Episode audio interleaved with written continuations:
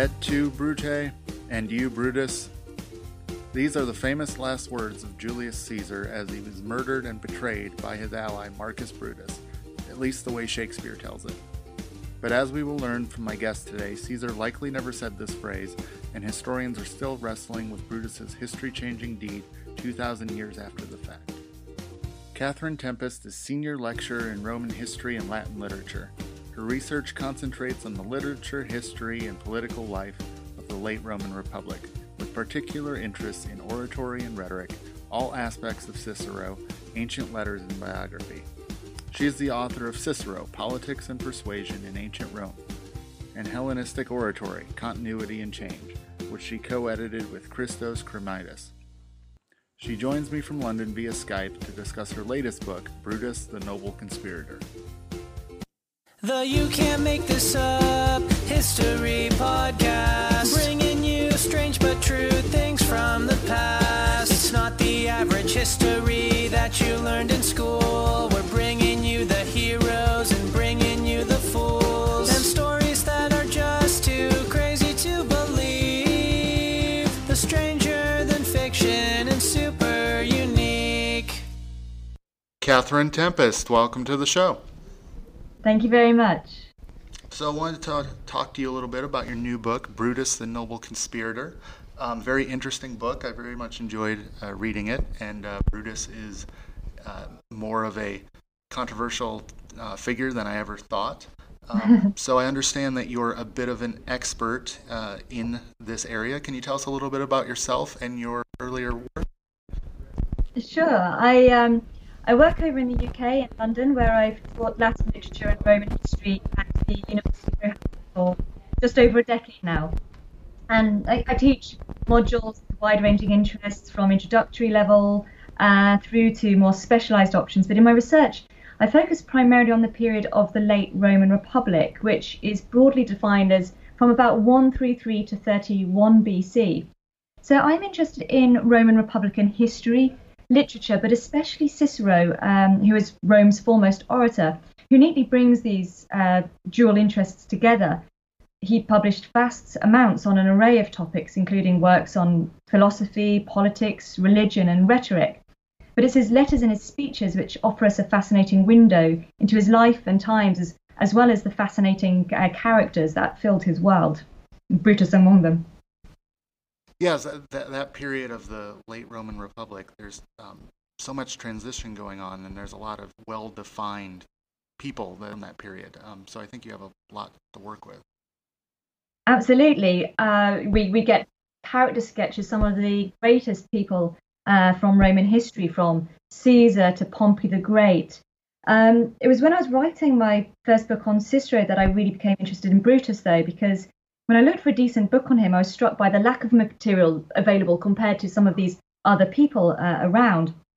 So there were some excellent scholarly articles and books that treated his reception, so how he's been portrayed in later art, literature, or used as a vehicle to think through philosophical issues. But there wasn't anything that really probed our ancient material fully, and so the decision uh, to write a, a, a, book on Brutus then was easy, um, and, and the material was there in Cicero when you started to write this book, um, to what extent did you have material to work with? Um, how much primary source material is there? How did you go about researching this? Yeah, well, there's not a great amount to be honest, but compared to what we've got for other ancient figures, it's not altogether bad. Uh, the difficulty was more often how to interpret the evidence. So, as I've mentioned, the only eyewitness for Brutus's life is Cicero, um, and we get uh, snapshots of Brutus through his letters. He had his own likes and dislikes about the man, so we have to weigh up his verdicts very carefully and try to think about what are they telling us. Uh, Cicero, as I've mentioned, was Rome's foremost advocate and, and orator, so we're always being presented with the case he wants to present. Fortunately, we do have other evidence, other primary sources. So we've got an ancient biography of Brutus, which was written by Plutarch, um, a Greek intellectual, but he was writing about 150 years later, so obviously he didn't have the same kind of experience of Roman political life in the Republic. So he can only really be as good as the sources he was using, um, which were very often one sided. he draws on some of the material that Brutus's friends had written about him, for example. But Plutarch also had his own moralizing agenda. So his account was very selective and it nearly always glorifies Brutus's actions. So, so in Brutus was a, a, polarizing figure even from the very start, and historical yeah. sources kind of weighed him pro or, or con, right? Absolutely. We've lost a lot of the material that's con. um, we have to dig deep, and you can see traces of it. So, a large part of the problem really is that by the time people were writing about Brutus, they were writing through the lens of history and with hindsight, and they'd started making judgments about whether he had done the right thing, um, what kind of action had led to the assassination of Caesar. And so the other problem is that he only actually became interesting from about 44 BC uh, to our later historians, and then he only had two years left to live anyway. So we don't get a fully rounded picture um, by any extent. So they, they weren't interested in his childhood. Uh, they weren't interested in, in what had affected him. They weren't really interested in what we knew about Brutus um, as a young man. It slips in and out of view, but really we're dealing with hindsight and verdicts, and we have to really read between the line of our sources to tease out any traces of the hostile viewpoint that comes through the historical record. So biography, in the sense that we think of it, is is very difficult. Absolutely, it is so difficult to write a biography of a historical figure, and I, I try to claim that point as, as fully as I can. We can take the evidence we've got, we can weigh it against what we think we know, but getting a fully rounded life is is near impossible. Um, we just don't have the facts. All right, and uh, just a side question here before we move on um, to his life. Um, did Brutus himself leave us any material to work with? Sadly, not. Um, he did write uh, quite extensively in his own day. So he wrote treatises on virtue and philosophical questions. He wrote speeches attacking um, some of the people that he didn't like. Now, one of the things that makes history most fun is I've moaned about the lack of evidence. However, piecing it together is a great sort of creative act. Um, and we can imagine that some of Brutus's own works had influenced the way that he was received by later generations. So he might have been shaping how he was to be remembered, but we personally we, we, we cannot see traces of that today. We do have, sorry, I, I lie, we do have some letters um, which were exchanged between Cicero and Brutus, which are really fascinating letters um, a handful survive. So through them, we can actually start to hear something of his own voice, to hear his frustrations at a point in time in, in history. Um, these letters all survive from uh, the period after the assassination of Caesar and when Brutus was starting a campaign. So again, in those cr- critical years after Caesar and leading up to his death, but we do have a few words in his own hand probably a, a, lot more than you can say for a lot of ancient figures because further Absolutely. back in time you go, I'm, I'm sure you have less and less um, primary source material. Absolutely. Even among his contemporaries, uh, Brutus stands out. And I think that is in, in large part because of the fascination that followed him after the assassination. All right. Well, what I, I really liked about your book um, when you start to talk about his early life, because there's not a whole lot of documentation on him himself, you do go on to talk about, well, what was the Roman world like when Brutus is coming of age? Um, so, can you start there? Tell us a little bit about the Roman world. Yeah, it was uh, pretty brutal and competitive, to be honest, um, and one that would have placed a great pressure on young men like Brutus, who were very much expected to live up to their family name and achieve glory which for most Romans very often meant reaching the consulship, which was the top position in political life. Can you um, mention for a moment uh, his family name? Sure, sure. Uh, so Brutus came with a lot of cachet. And his first ancestor, Lucius Junius Brutus, had, according to tradition, been the man who founded the Roman Republic, which is the period of history we're in. It follows immediately after the period of the kings. And so it goes right back into the midst of times in which a whole political constitution is being founded on the ideal of libertas, on, on liberty, that people should be free to play a part in the political game, the freedom of speech. And this Lucius Junius Brutus had expelled the kings in 509 BC and taken an oath and, and made the people swear an oath, actually, that never again would they let the, the Rome be governed by kings. So Brutus could really build his political identity on that tradition and, and really take political capital out of it. Those sound like some awfully big shoes to have to fill, to live up to. Absolutely. And this is one of the pressures that's placed on young men living up to their ideals. Um, it meant very it was it was very important for a young man to be considered noble, or for a Roman to be considered noble. And these were the families that could point to a consul in their family tradition, men who had made the top office of state already. On the other side, to be a consul could also ennoble one's family and future generations. So this is why so much importance was attached to that position. As you've seen, Brutus was one of the lucky ones in this regard. He had the famous name, he had wealth, and access to a whole network of supporters through his family connections. So he was very noble in the Roman sense of the word. But to go back to your question about the um, the Roman world that Brutus would have come of age in, part of the reason Roman politics was so messy in this period was that for the men who lacked one or other of these advantages, they often had to look for other paths to power. So they were the outsiders, they were going up against the big guns, and they would look for other paths like military glory or populist measures.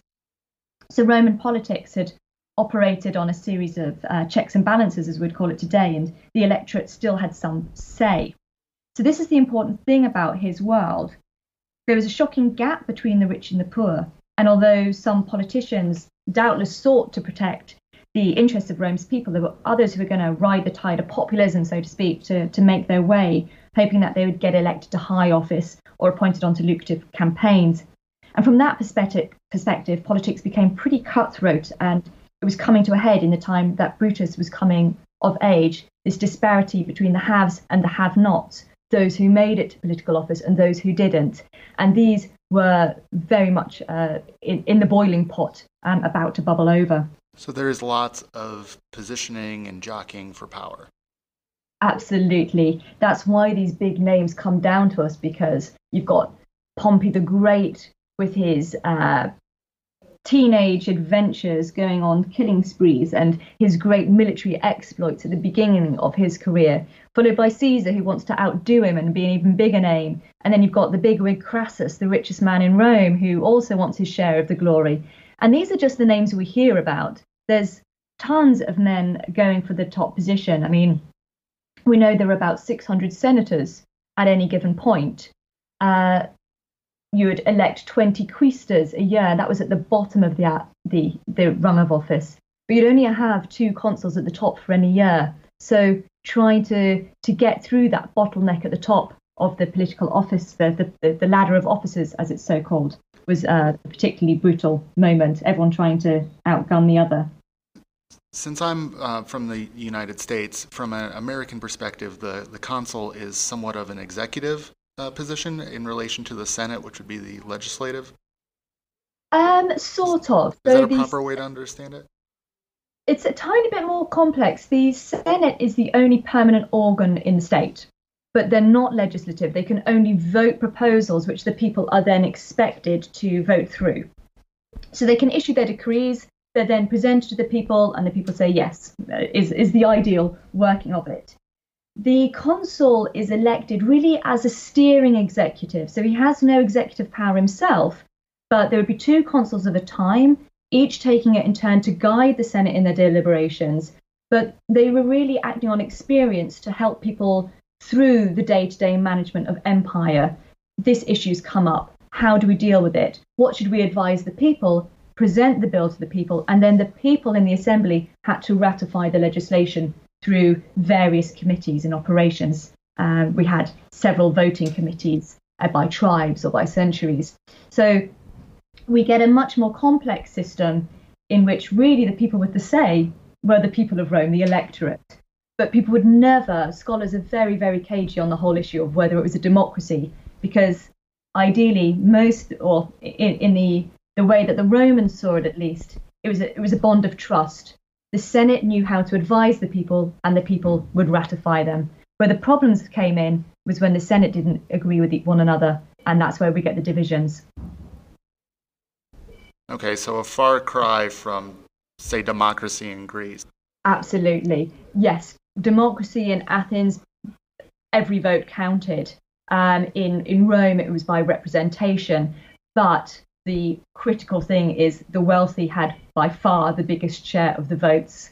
That, that it was all class based in a hierarchy of who owned how much money, who had how much property, and, and thereafter the votes were distributed, always making sure that the wealthy had the greatest say. Okay, and what is Brutus's role in this political hierarchy? So Brutus starts out pretty much as we would expect any young man to do so, but he was coming of age in exceptional times, the politics of the 60s and 50s BC. And he definitely had a shaky start. But Brutus had the family, he had the networks.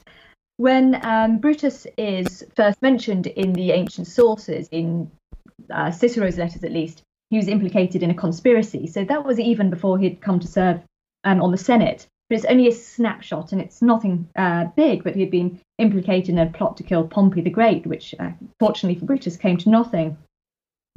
Uh, his biographer Plutarch tells us um, that he went on an official appointment in Cyprus, which we also hear about from uh, Cicero later on. And in this period, we know that Brutus was more keen on earning his millions and preparing for the expensive lifestyle of a senator. Um, but by about 54 BC, we can start seeing him back on the political scene. And this is where he's really starting to make his entry point into the political life. First of all, he acts as a moneyer in charge of producing the year's coinage. And this is a great opportunity for uh, a young man like Brutus to get his name out because you'd brand your name onto it as well as the image you wanted to portray of yourself. So there was a new Brutus on the block, and he links it very clearly back to his ancestor, uh, Lucius Junius Brutus. So and, he can use the mint as his own propaganda machine. Oh, absolutely. And and through there, I was talking earlier about some of the gaps in our textual evidence, but the coins really offer us a fantastic parallel to try and, and piece together this jigsaw um, to get a fuller perspective of what's going on. And it seems to have been uh, successful, at least because he was appointed quaestor in 53 BC or, or uh, thereabout. And that means from that moment on, he was uh, a junior senator, but importantly, he'd become a senator for life. And what he would be doing from there on would be trying to climb this ladder of offices from the quaestorship um, to the praetorship to the consulship. There was there was also another rung called the aedileship, which uh, he could have taken, uh, but he didn't. Um, at the time of the assassination of Caesar, he'd made it as far as the praetorship, he didn't live as long to become a consul. But there, in a nutshell, is the political career as he progressed um, through it throughout his of his life. Again, for this period, we don't hear much about Brutus in our sources because they're very much overshadowed by men higher up the political ladder. But I've, I've mentioned the importance of the coins in that uh, bigger scenario. You mentioned he's starting his political career and working his way up the ladder during extraordinary times. The biggest issue Romans are talking about at this time is the triumvirate. Can you talk about that and Brutus's stance on it? Absolutely. This was the biggest shadow being cast over uh, Roman political life there, and that's the political union between Pompey, Caesar, and Crassus. Now, that's often referred to, just done there, as the first triumvirate, as the kind of convenient shorthand, but it wasn't an officially sanctioned coalition. It was basically just that three of the most ambitious men in Rome had pooled their interests to get what they wanted. And then once they'd started on that track, there was no stopping them really. So they were pushing through measures for themselves, for the friends, the military command here, uh, uh, a great deal there. So we only get occasional glimpses of Brutus again because the, the documents don't uh, sort of our documents don't sort of tell us much about it. But we can take some of the information we know. So, for example, we know that Brutus had a personal grudge against Pompey the Great, who'd been responsible for the death of Brutus's father some years um, earlier in another civil conflict. So we know that Brutus did not like Pompey at all. Uh, we know that many of the younger generation were getting fed up. They called these men the proud kings in reference to that hatred of one man rule. Only this was a three man rule with the same effects the political processes were buckling under the three men who were getting their candidates into position and, and divvying up the favours. So we get some aspect there. And I've already mentioned the coins that Brutus was minting in this period. And, and these are really lovely. And we've got a couple that we can still look at today. And on the first, he struck the personified image of libertas, of, of liberty, which he connected to the uh, image on the reverse uh, to his ancestor, Lucius Junius Brutus. So this Brutus, as, as we've already heard, had freed Rome back in the day when it was a monarchy. So the message was something like a protest against the regime of the three. It's invoking ideas of liberty and Brutus's ancestor. So that's one of the way he's setting up his political profile. Um, a second coin goes further still, and on that coin, Brutus struck portraits of two of his ancestors. On the front, Lucius Junius Brutus again, but on the back was a guy called Servilius Ahala, who had um, who was famous for killing another would-be tyrant in Rome's history. So this coin basically documents Rome's historical resistance to tyranny and the role of Brutus's family as the champions of liberty. So we've got those two coins that can give us some idea. They're a bold assertion of Brutus's ideals, however we want to take them. Um, whether he's currently tapping into a current climate of resistance, di- directing it just at Pompey, who we know that he hated. But we also know that Brutus was publishing speeches at this time one of them was attacking the dictatorship of Pompey, as he called it. Another was sanctioning the murder of uh, people who caused disturbances at Rome. So we get quite an interesting insight into what Brutus is up to this period, even if we don't actually have much direct evidence other than the coins. So I think we can certainly put him in the resistance movement. He was probably feeling uh, resentful that political processes had stopped, that elections weren't free, open, and fair. Um, again, as always, all of our judgments are clouded by what we know he went on to do, um, and, and that, of course, was to kill a would be tyrant. So the challenge comes in in trying to figure out if he's purely an idealist or if this is a lot of personal animosity against Pompey. I always think there's uh, an aspect of undermining Brutus when we call him an idealist. I think, yes, he is partly an ideologue, but he's also tapping into dissatisfaction with the political regime, with the way things are. Certainly, there are a lot of men who look back with a nostalgic vision of what the Republic was, how great it had been in the days of their ancestors.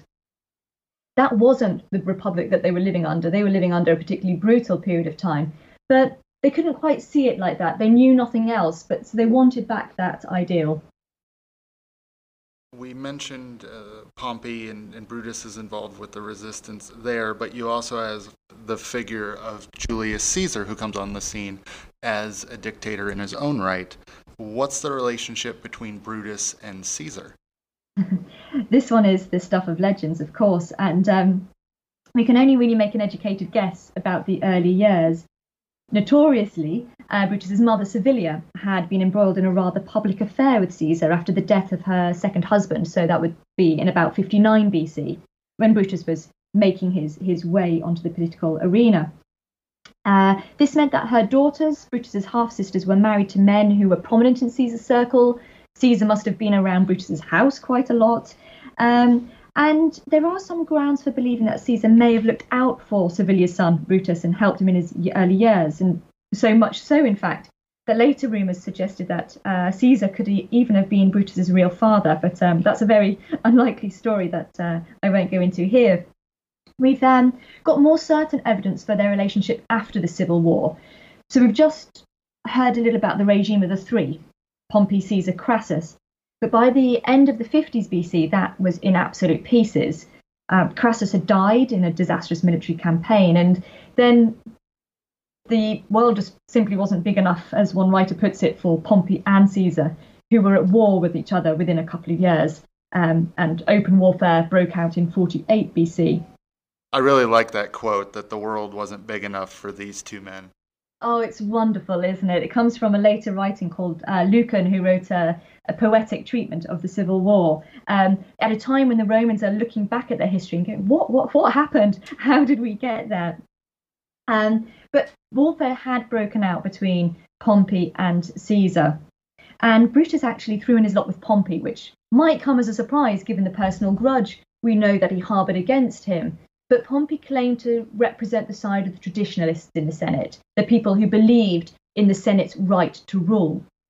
There were men like Cato, Brutus's uncle, on that side, and all of his network of supporters, including his father in law, because he'd married into a very um, influential family as well. So Brutus was partially compelled, but also by both by his uh, his family, his his ideals, to fight on the side of Brutus. And it's from this point that sorry, fight on the side of Pompey, but it's from this point that more evidence emerges on the nature of Brutus and Caesar's relationship, because the story goes that Caesar ordered his men that uh, they should spare Brutus if they saw him fighting on the battlefield at Pharsalus. And thereafter, when uh, Caesar wreaked havoc and annihilated Pompey's forces, Brutus was the first to seek pardon from Caesar. So he'd been spared, he sought pardon uh, formally, and after that, Brutus actually rose to prominence under Caesar. And he seems even to have supported him at the beginning, working for reconciliation after the Civil War. What turned Brutus to kill his friend and benefactor is another story. Uh, that must be a mixture of his own conscience, Caesar's increasing megalomania, as, as well as a good old dose of ambition on Brutus's part. That's the only way we can probably start to explain the assassination, combined with the philosophical uh, reasoning and the ideals we've already seen concerning liberty. But whatever their personal connections and whatever the nature of Brutus's relationship with Julius Caesar, ultimately, I think all we can say is that they were two men with very different ideas about the future direction of Rome, and, and that is ultimately where it ended. You've described a very complicated situation, and it, it's very hard to try to simplify and point to any one clear factor um, that caused the assassination. Um, for people who might not be familiar, I mean, I think most people are familiar with Julius Caesar through the Shakespearean play, but uh, can you describe, walk us through the assassination, and then can you describe the immediate fallout uh, of what happened afterwards? Uh, what I really liked about your book is you spend quite a bit of time talking about the ramifications of what happened after, and, and I learned a lot from that. Yeah, absolutely. It's uh, this is the period of history that is really fully documented about Brutus's life. So, hurrah, we've got a ton of evidence.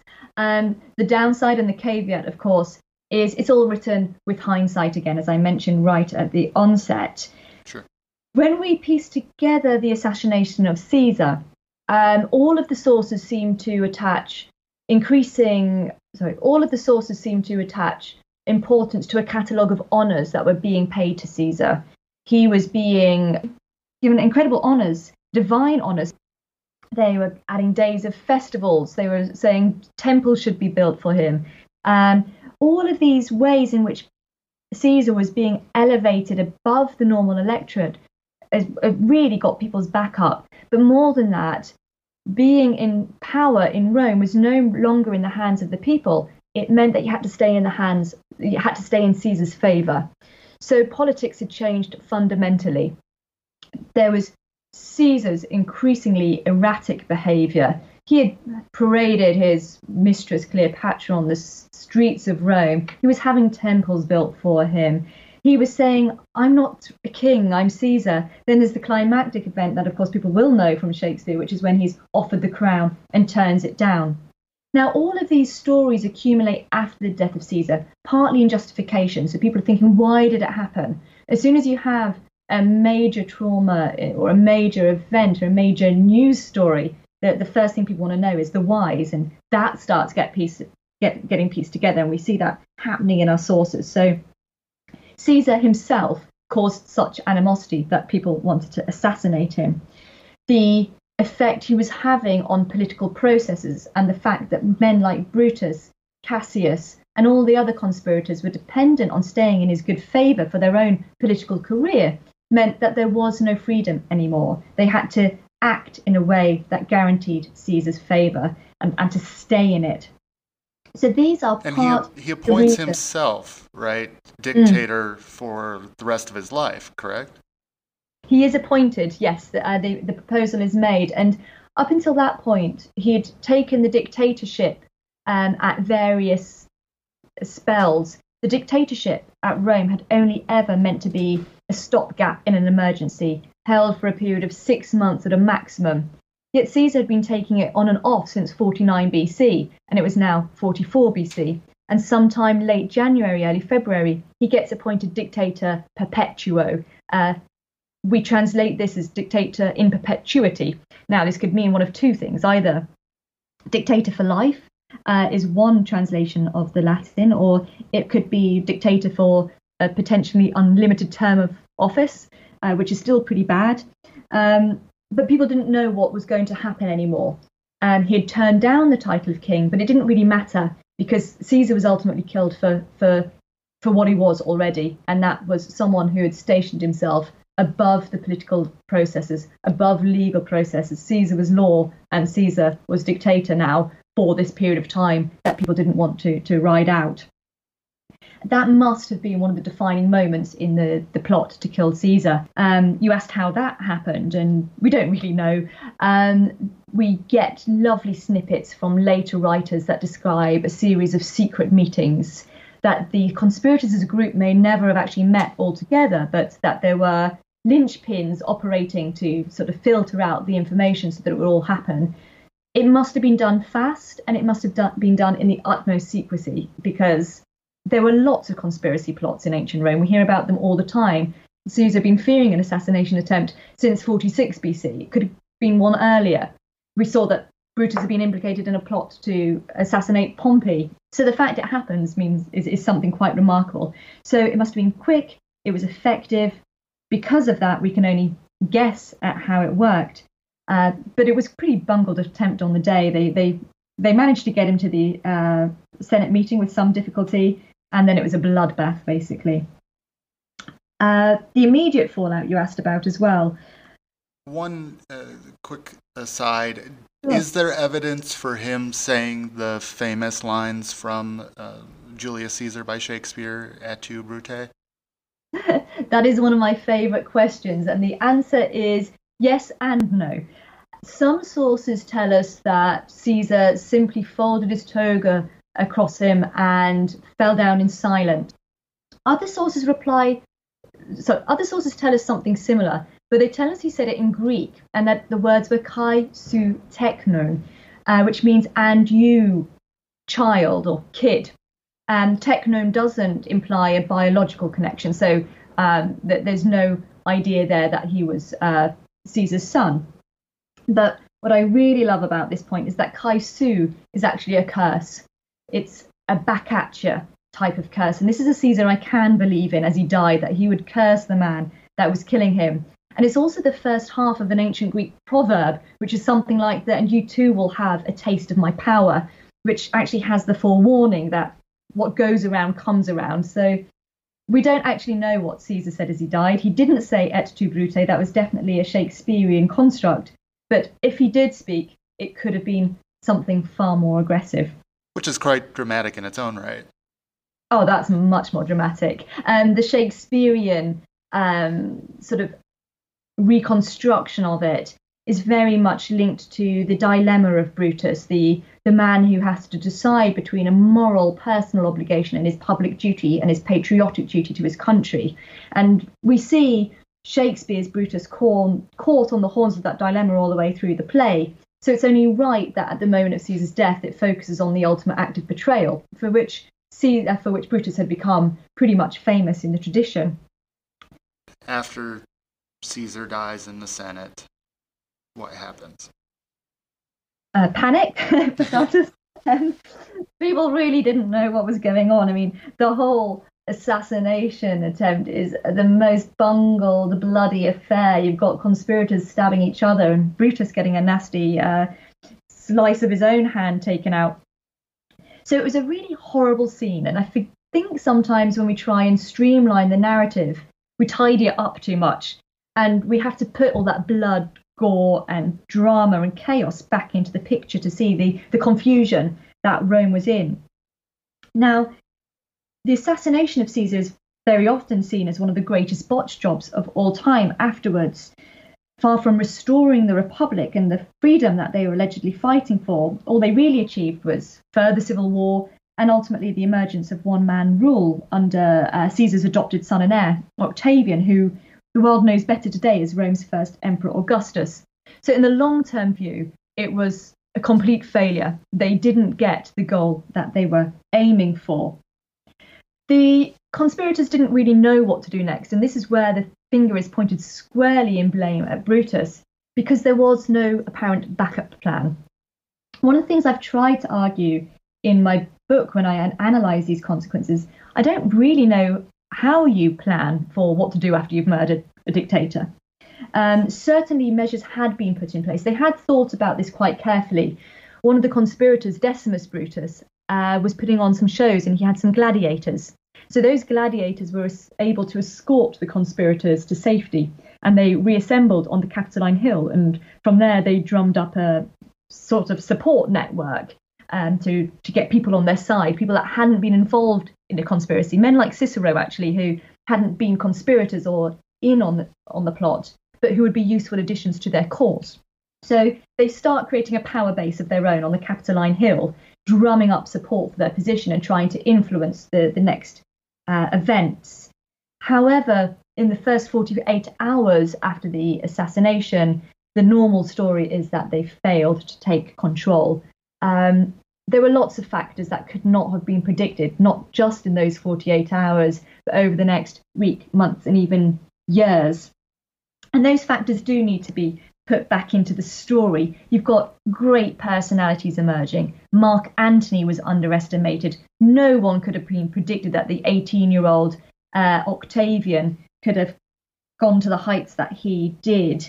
Um, Cicero, for his own part, pursued a very different strategy. And here again, we have that caveat of interpretation of the events is very much led by Cicero's interpretation. And we have to remember that he's disagreeing with the decisions that Brutus and Cassius, in particular, had made. And people are telling Cicero that he's to blame and he's on the self defense. So the narrative is really, really difficult. And what I tried to do in the book was strip it down to see how it developed, why Cicero documents the evidence he did, and also what the other side might have been. But briefly, I think the conclusion I came to in the end was in killing Caesar, they were fighting to restore a system of government which had already witnessed these great power plays and fatal rivalries. And that's pretty much what they got.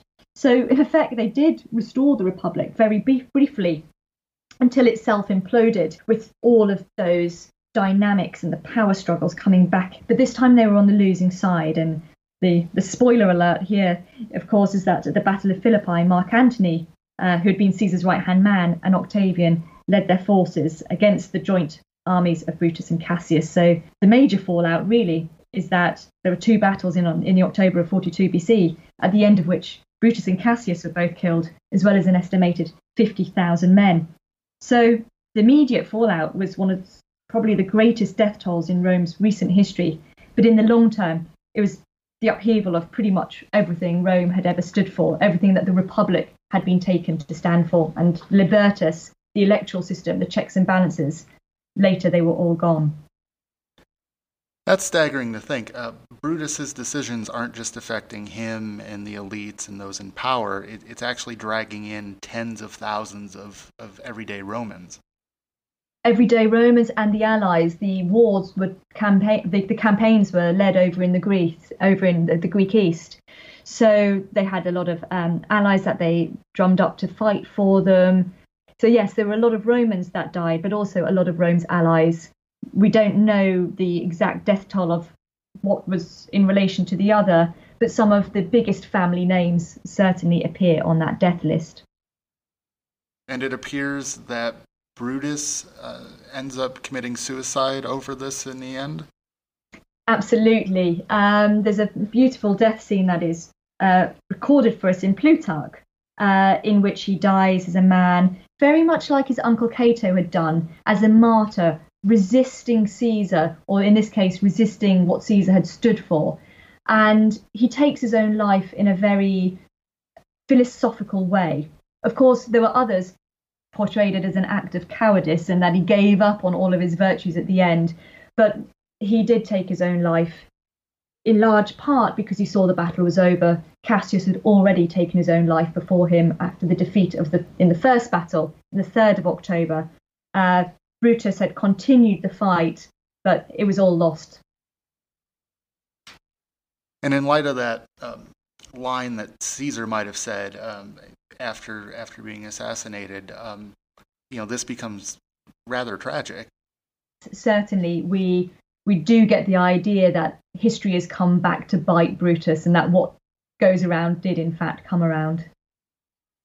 It's 2018. It's been 2,000 years since this happened, and we're still talking about it. Historians are still debating the causes and, and the motivations.